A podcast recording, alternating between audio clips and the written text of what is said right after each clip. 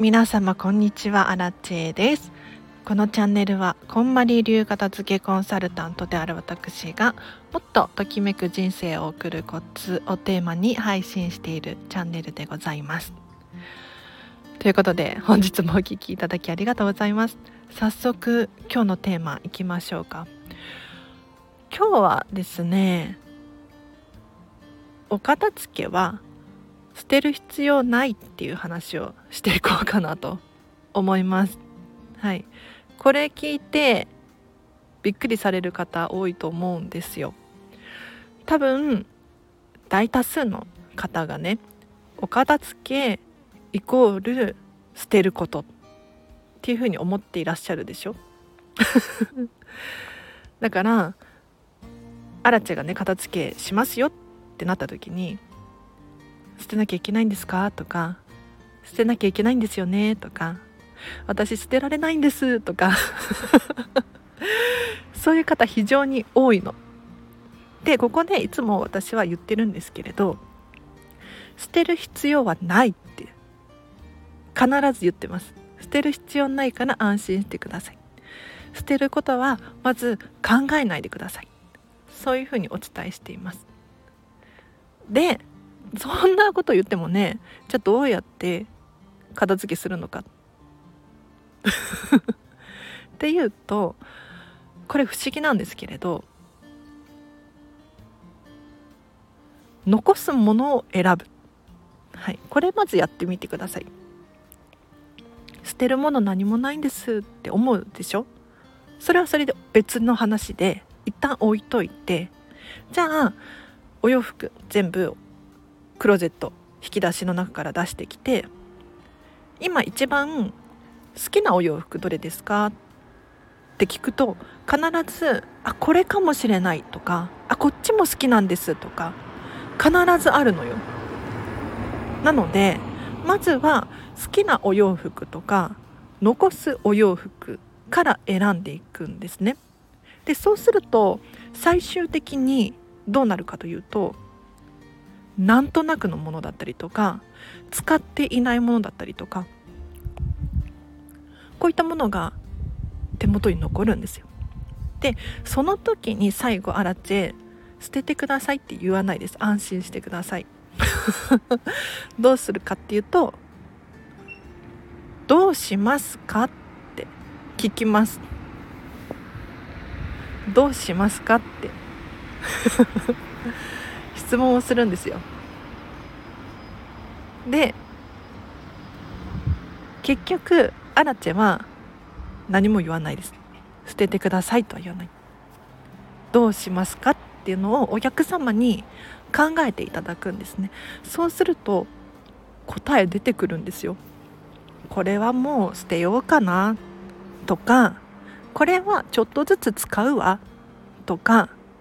あ誰々さんが欲しいかもしれないとか必ずご自身の中に答えがありますので、まずは捨てることは考えなくていいので、残すものから選んでいってください。はい、では今日は以上です。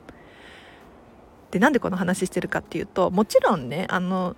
捨てるものがあったら捨ててね、絶対捨てなくていいわけじゃなくて、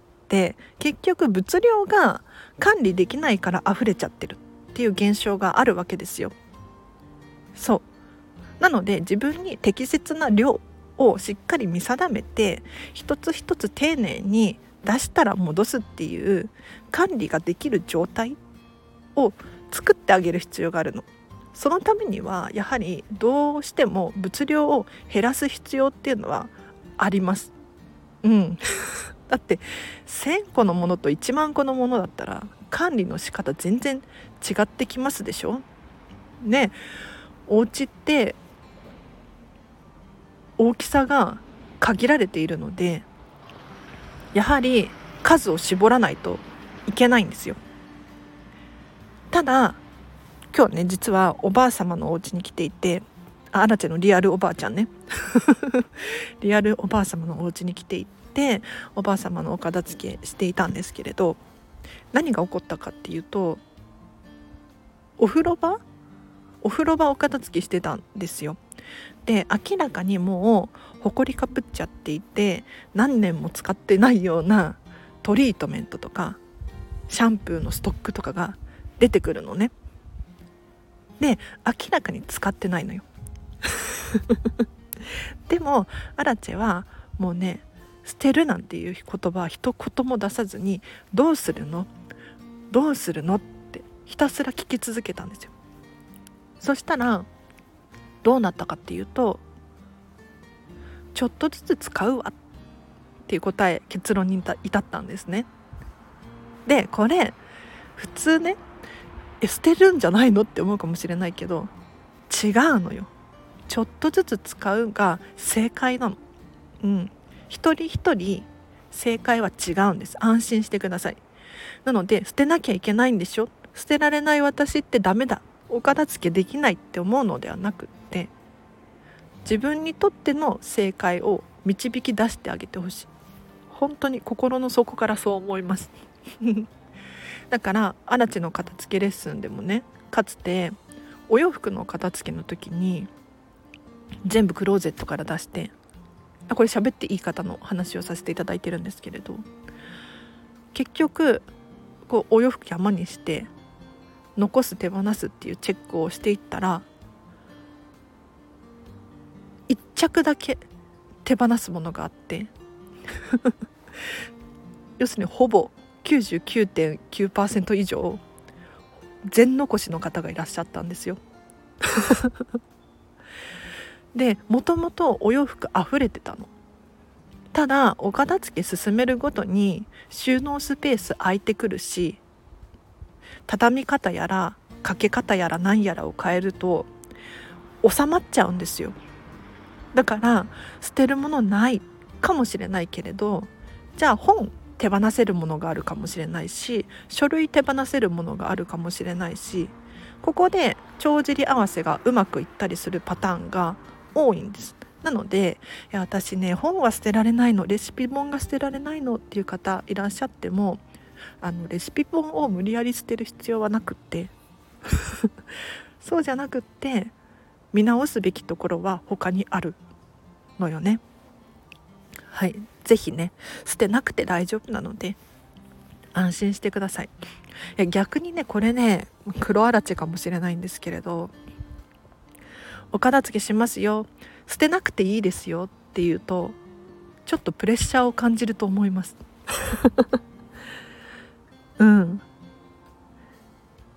どうしようって悩んでるお客様に捨てなくていいですよ、どうしたいですかって聞くとなんかね答えが出てきますね。はい、なのでご家族とかにお片付けしなさいっていうのではなくって、捨てなくていいよどうするのとかって言ってみるといいかも。はい、では以上です。皆様お聞きいただきありがとうございました。お知らせとしては11月10日に京都に行きたいんです。もし京都駅周辺でアラチェの片付け対面レッスン、アラチェのコーチング対面レッスン受講したいという方いらっしゃいましたら、東京京都間の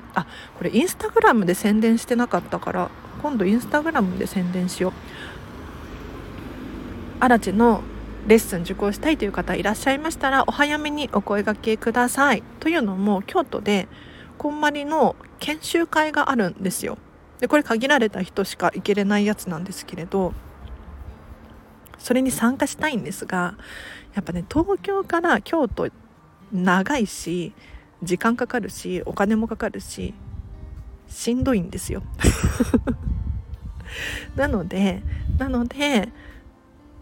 ここに片付けレッスンしたいですっていう方いらっしゃったらアラチェもすごく助かります。はい、さらにやる気がアップします。教えてください。あとお知らせはフェムパスさんで片付けのときめく片付けの記事を書いてますなんか違うなフェムパスさんでウェブ記事を連載させていただいております。フェムパス片付けで検索していただくと出てきます。もしくはリンク貼っとくのでそちらからリンク飛んで読んでほしいです。そろそろね新しい記事が出そうなのでちょっと見ててほしいな。すごいイラストも可愛くってそうおすすめなんですよ。はい、では以上です。今日も皆様お聞きいただきありがとうございました。明日もハピネスを選んでお過ごしください。あらちでした。バイバーイ。